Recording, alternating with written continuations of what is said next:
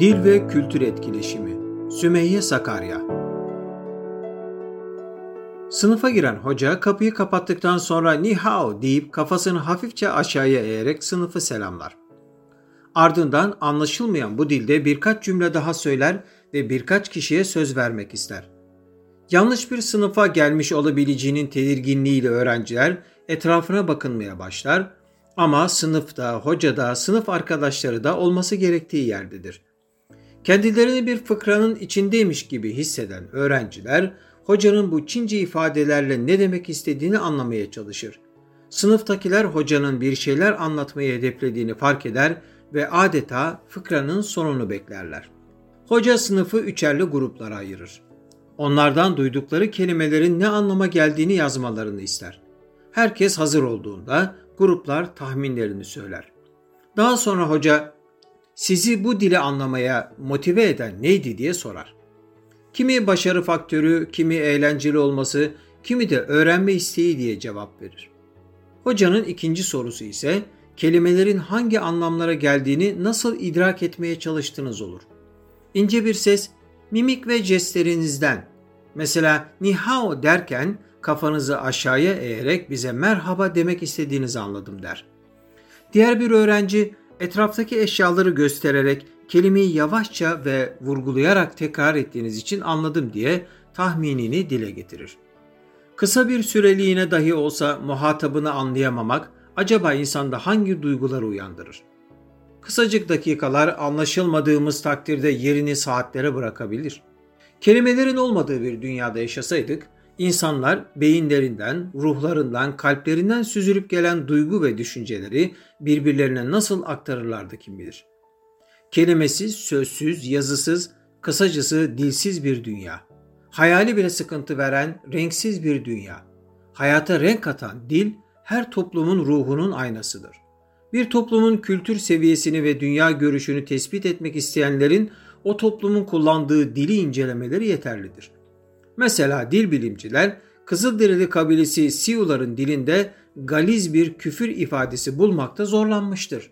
Beyaz adamın yüzünü kızartacak bir tablo. Bir dilde kullanılan kelimeler o toplumun kültürel değerleriyle ilişkilidir. İçinde barındırdıkları anlam ve incelikler kültürün dildeki yansımalarıdır. Mesela bir Arap güneşten korumak için güneşliğe ihtiyaç duyarken bir Alman da yağmurdan korunmak için yağmurluğa muhtaçtır. Kültür kelimesinin kökeni hakkında farklı görüşler mevcuttur. Çoğu dil bilimci tarımla ilgili kök anlamı üzerinde hemfikirdir. Bu kelimenin Latinceden ve daha çok toprak kültürü anlamında kullanılan edera cultura tabirinden geldiği ileri sürülmektedir. 15. yüzyılın başlarında İngilizceye culture olarak geçmiştir ve 16. yüzyıldan itibaren kelimenin anlamı insan gelişimini de içine alacak şekilde genişlemiştir. Sadece kelimeler midir kültürle etkileşime giren? Mutfakta kullanılan baharatlardan tutun da özel günlerde veya düğünlerde giyilen kıyafetlerde bile bu tesiri görmek mümkündür. Hatta renklere bile yansır anlamı. Mesela birçok kültürde cenaze merasimlerinde siyah renkte elbiseler giyilirken Hintlilerin beyaz rengi tercih ettikleri görülür. Kültür, farklı bakış açılarını içerdiğinden soyut bir anlam kazanır. Bu kavramla alakalı iki ana model vardır. Buzdağı modeli. Bir buzdağı okyanusta yüzen büyük bir buz kütlesidir. Karşıdan bakıldığında büyük bir kısmı suyun içinde gizli olmak üzere sadece küçük bir bölümü görünmektedir. Bu bize kültürle alakalı sadece birkaç yönün görülebilir olduğunu, kültürün tamamını anlamak için hemen fark edilmeyen ve daha soyut olan kısmın gerekli olduğunu gösterir. Yani ilk bakışta bir insanın kıyafeti, görünüşü ve etrafındakilere karşı tutumu görülür. İşte bu kısım insanın görünen küçük bir bölümüdür. Buzdağının görünen kısmı insanın davranışlarını, iletişimini ve sosyalliğini temsil ederken buzdağının altındaki kısım normlar, değerler, duygular, kurallar ve inanca tekabül eder. Mesela Almanların dakik olma özelliği buzdağının görünen kısmı ise görünmeyen kısımda kurallara disiplinli bir şekilde riayet etme alışkanlıkları vardır. Soğan modeli Bu model kültürlerin farklılıklarının nasıl düzenlenebileceğini gösterir ve kültürün farklı uygulamalarını ayrıntılı bir şekilde kavramamızı sağlar. Soğanın iç kısımlarına gittikçe kavramlar gözlemciler için daha az görülebilir hale gelir. Soğanın en dış kabuğu kıyafetler, resimler veya renkler gibi gözle görülür sembollere tekabül eder. Bir alt katmanında kahramanlar ya da davranışlarıyla örnek teşkil eden kişiler yer alır.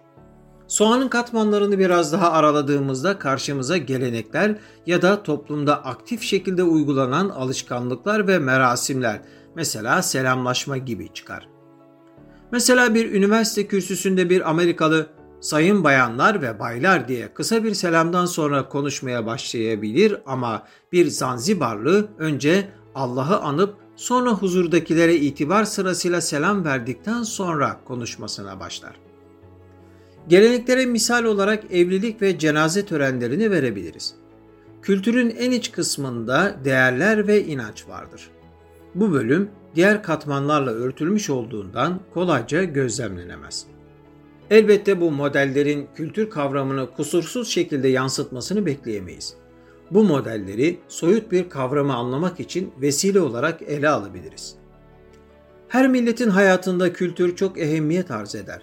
Çünkü bu mefhum onun geçmiş ve geleceği arasında köprü vazifesi yapar. Geçmişteki bu ruh köküne sımsıkı sarılıp ufuklara yelken açmasına aracılık eder. Hele günümüzde teknoloji ve iletişimin hızla hayatımıza girmesiyle uzakları yakın edivermiştir. Kültürler arası iletişim vesilesiyle farklı kültürlere mensup insanlar arasında etkileşim ve anlam aktarımı gerçekleşir.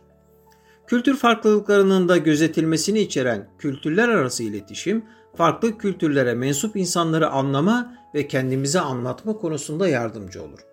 Aslında kültürler arası iletişimin ana teması hoşgörü, anlayış ve diyalogtur. Hollandalı sosyal psikolog Dr. Geert Hofstede verdiği bir konferansa çocuk ve gençlerin ön yargılarını aşabilmeleri ya da bu ön yargıların hiç oluşmaması için kültürler arası eğitim programlarının önem arz ettiğini dile getirmiştir. Dil, kültürler arası iletişimde çok önemli bir unsurdur. Dil bize başka bir kültürün kilidini açan anahtardır. Bu süreçte insan aşina olmadığı bir durumla karşılaştığında hoşgörü imdada yetişir. Böylelikle kişinin farklı bakış açılarından değerlendirme yapabilme yeteneği gelişir. Bunun için de kişinin öğrenmeye açık olması elzemdir. Kendi kültürümüzü sadece kendi coğrafyamız açısından değil, bizimle medeni dünya arasında kalıcı ve sağlam bir köprü teşkil etmesi zaviyesinden de iyi yorumlama, dikkatli değerlendirme ve düşünce hayatımızda açılma türünden yeni bir kültür zamanına ortam hazırlama mecburiyetindeyiz. Değişik bir ifadeyle milletimiz adına daha sağlam, daha tutarlı, daha kalıcı bir kültür anlayışının inşası için geleceğin önceliği mahfuz, dün, bugün ve yarına ait değerleri birbirine feda etmeme, temadi ve inkişafa aynı ölçüde saygılı kalmak zorundayız. Bu mefkure ile kendi değerlerine sahip çıkanlar yürüdükleri yolda basit engellere takılıp kalmayacaktır.